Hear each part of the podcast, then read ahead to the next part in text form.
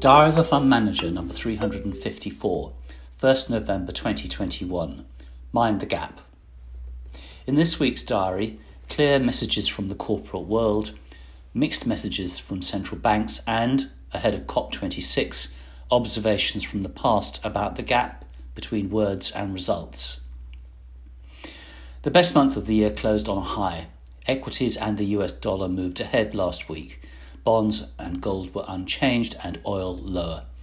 Industrial commodities such as copper and iron ore weakened. In the UK, a spend now, tax later budget came and went, leaving investors with heroic forecasts for growth next year. Chinese property developer Evergrande was reported to be getting back to work, and an abrupt change of policy by the authorities caught out over borrowed speculators in Australian government bonds acronyms laid siege to the headlines, editorials, and comment columns. Whether the G20 achieved anything or COP26 will is another matter and only likely to become clear in the years ahead. The quarterly earnings season rolled on, settling nerves in its wake. So far, average earnings are 36% ahead of this time last year. The reopening bounce has been extraordinarily powerful Setting aside the challenges to come, a few highlights. Volkswagen has 250,000 unfinished cars waiting for computer chips, but the selling price of those cars that it did manage to finish and sell is up 30%. Prioritizing expensive models is easing the pain of production cuts. Almost all reports included comments about supply chain difficulties and upward pressure on input prices, but it is too early to see the damage done by higher energy costs. Away from the official results, those who delve more deeply into the intricacies of supply and demand see signs that the exuberant demand surge is moderating and supply problems are being solved. Thanks to a diary reader and professional investor, a prediction that shipping capacity in 2023 will be 18% higher than now. Indices that measure sea transportation costs had been falling for a couple of months. Early days, but we live in hope. Back to the results, the US technology giants continue to grow at an exceptional rate, seemingly untroubled by the threat of regulation or adverse publicity. Facebook is changing its name to Meta, but more importantly, is using some of its prodigious cash flow to develop shared virtual reality. First, Trump dispensed with the concept that truth is a reliable absolute, and now Zuckerberg is challenging reality. For those looking for signs of a return to the old normal, American Express reported that client engagement costs were up 29%.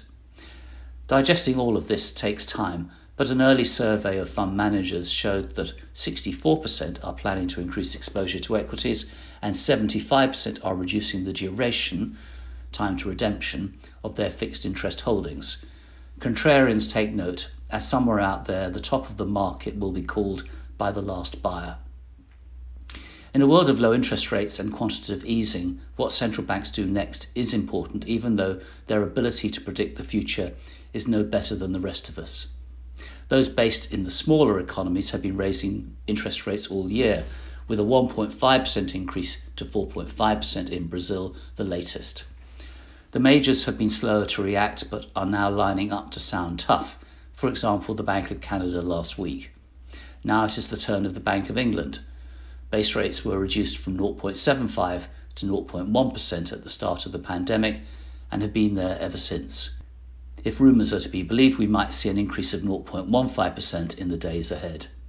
Whether this is the first of several over the next couple of years or just a gesture to orthodoxy is to be seen the problems facing the UK economy are unlikely to be solved by an incremental change in monetary policy. Of much more importance is trying to work out what is going on at the US Federal Reserve and closer to home, the ECB.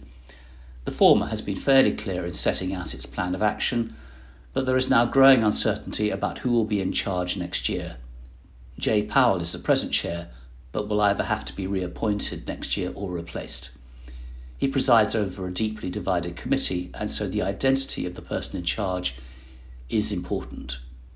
The ECB is also causing concerns for reasons other than its official statements.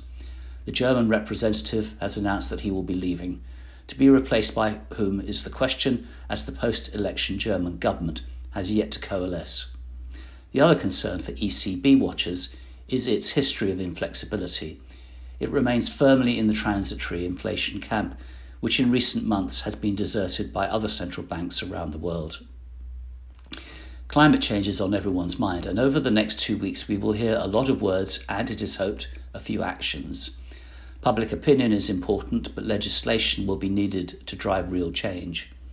In the 1960s, governments took the lead, but in recent decades have been much less bold. Markets will express their collective judgment on any gap between rhetoric and reality. Stepping away from our current preoccupations in search of perspective, it is sobering to note that despite increasingly aggressive legislation, litigation, disinvestment, and a significant change in public opinion, the tobacco sector has outperformed the world index by three times in the last 20 years.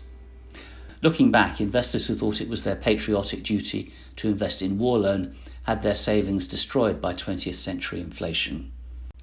Investing in good or not investing in bad doesn't necessarily guarantee a good return. Free markets may on occasion deliver uncomfortable messages, but those who wish to part with this freedom forget what winter is like.